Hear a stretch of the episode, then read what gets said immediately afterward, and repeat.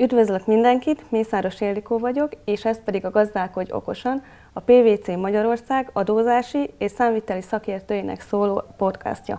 Mai alkalommal Halmosi Gábort fogom kérdezni az IFRS 16-ról, azaz a bérlemények mérlegre vételéről. Én úgy tudom, Gábor, hogy ez az elmúlt három évtized legjelentősebb számviteli változását okozó standardja. Igaz ez? Abszolút, abszolút így van. Ö, gyakorlatilag a szabványnak a lényege az az, hogy a társaságoknak az egy évnél hosszabb bérleti szerződéseiket, amik nem kísértékű eszközökhöz, tehát nem mobiltelefonhoz vagy számítógép bérlethez kapcsolódik, azokat fel kell venni mind a nemzetközi számvitel, tehát az IFRS, mind pedig a USGF világában 2019. január 1-től. Egy érdekes számot hadd mondjak, az amerikai cégek számára ez azt jelenti, hogy a mérleg főösszegük több mint 1000 milliárd dollárral meg fog növekedni, vagy illetve meg is növekedett már január 1-ével. És miért volt erre szükség? Nagyon eltérő finanszírozási struktúrában működnek a különböző társaságok egy adott iparágon belül. Vannak olyan cégek, akik megvásárolt eszközökkel folytatják a tevékenységeiket, míg vannak olyan társaságok, akik jelenleg vagy a régi szabályozás szerint mérlegen kívüli finanszírozásból oldották ezeket meg. Voltak olyan szállodaláncok, akiknek nem voltak például ingatlanok a könyveikbe. Vannak olyan repülőgéptársaságok, akiknek nincsenek repülő a könyveikbe. Vannak olyan kiskereskedelmi egységek, akiknek a bolthálózat nincs a könyveikbe, mert ezeket az eszközöket bérlik. Jelenleg az elemzők a kiegészítő melléklet egyik közzétételéből próbálták mérlegre venni ezeket a tételeket, és meghatározni, hogy mennyivel lenne másabb ezeknek a cégeknek mondjuk az eladósodottsági mutatója, az EBITDA-ja, vagy egyéb eredménykategóriái. Gábor, említetted, hogy ez a standard bevezetése jelentős változással lehet eh, pénzügyi mutatókra, mint például az eladósodottsági mutató, illetve az EBITDA.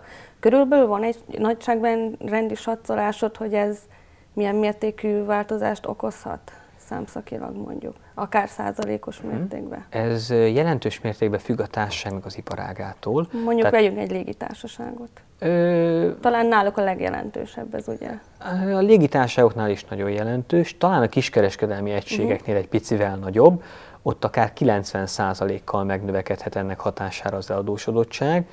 Ennek kapcsán érdekes azt is felvetni, hogy annak függvényében, hogy a bérleti díj az milyen devizában van, annak függvényében lehet, hogy ez egy devizás kötelezettséget jelent.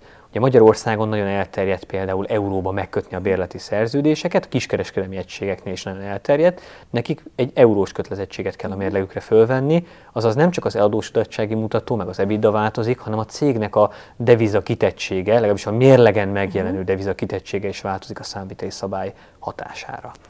Értem. Említetted azt, hogy ugye ez egy számviteli változás, ami okozhat változás például a devizakitettségekben. De milyen egyéb terület van, amit érint ez a szabályozás, és nem számvitelhez tartozik?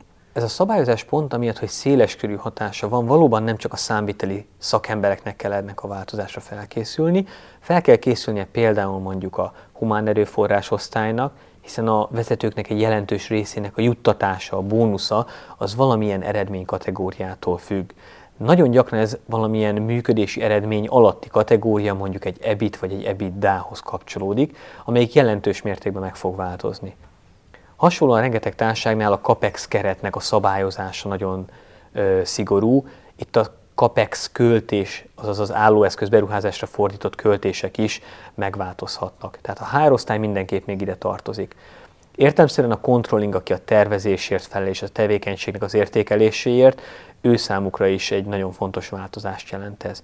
Fel kell készülni az IT területnek a témakör kezelésére, hiszen valamilyen szoftveres megoldásra van szükség a legtöbb társaság esetében.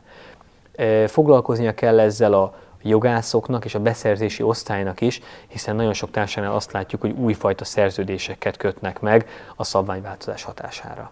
Értem. Most jelen pillanatban fő, főleg a bérbe vevőkre koncentráltunk. De mi a helyzet a bérbe adói oldalon? A bérbeadóknak a számviteli elszámolása döntő mértékben nem fog megváltozni, a bérbevevőknél van jelentősebb változás, Viszont azt is lehet látni, hogy a bérbevevőknek egy jelentős része továbbra is valamilyen mértékben szeretné ezt a mérlegrevételt elkerülni. Vannak erre különböző olyan struktúrák, ahogy egy korábbi bérleti szerződés mondjuk szolgáltatási szerződésé válik, vagy valamilyen változó elemet építenek be a bérleti díjba, aminek szintén eltérő a mérlegrevételi szabálya. Úgyhogy a leasingbeadóknak elsősorban abból a szempontból kell felkészülniük, hogy ezekre az új piaci, új vevői igényekre tudjanak választ adni a termékeik, illetve szolgáltatásai kínálatában. Maga a standard, ugye ez egy nemzetközi szabályozás. És mit tudunk, mi a helyzet a magyar piacon, a magyar számviteli szabályokat tekintve? Van rá tendencia, hogy ez át fog ide kerülni, vagy nem látunk erre mutató jeleket? Jelenleg nem látunk olyan jeleket, ami azt mutatna, hogy a magyar számvitelbe is szeretnének egy hasonlóan mérlegrevétel szempontjából talán lehetett agresszív számviteli kezelés bevezetésére. Azonban azt fontos kiemelni, hogy Magyarországon már lehetőség van a könyvvizsgált társaságoknak, és van egy szűk társaság, akinek meg kötelező a helyi beszámolóját az IFRS-ek szerint elkészíteni. Azok a társaságok, akik korábban úgy döntöttek, hogy ők noha készítenek a csoport felé IFRS szerint jelentéscsomagot, mégis azt mondták, hogy kicsi az adminisztrációs különbség a magyar számok és a nemzetközi számvitel között, ezért inkább maradnak a jól bevált, megszokott magyar számvitelnél. Ők most lehet, hogy úgy döntenek, hogy ez a különbség ez megnövekedett amiatt, hogy a leasingeket eltérő módon kell kezelni, és lehet, hogy újra gondolják ezt a korábbi döntésüket, azaz elképzelhető, hogy több társaság fogja az egyedi beszámolóját az IFRS-ek miatt elkészíteni a szabályváltozás eredményeként. Ő szempontjukból igazából az egyedi beszámoló készítés is megváltozhat. És mit tudnál javasolni a társaságoknak, akiknek be kell vezetni most ezt a standard 19. január 1-től?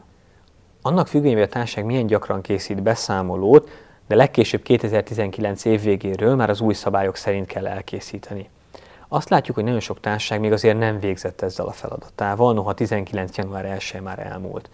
Mindenképp azt javasoljuk nekik, hogy ne hagyják az utolsó pillanatra sem a számoknak az elkészítését, sem pedig ezeknek a könyvvizsgáló által történő leellenőrzését. Célszerű ezt időzíteni valamikor a 2019-es év folyamán, ugyanis azt látjuk, hogy a legtöbb esetben merülnek fel a gyakorlatban problémák, nem minden szerződés sikerül a társaságnak azonosítani, amelyik tartalmaz leasinget.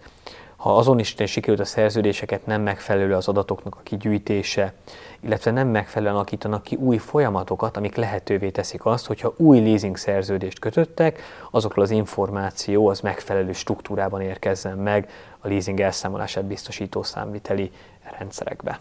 Köszönjük Gábor ezt a tartalmas beszélgetést, és köszönjük a figyelmet, Reméljük hasznosnak találták a podcastunkat, kövessenek minket iTunes-on, SoundCloud-on és a PVC Magyarország honlapján.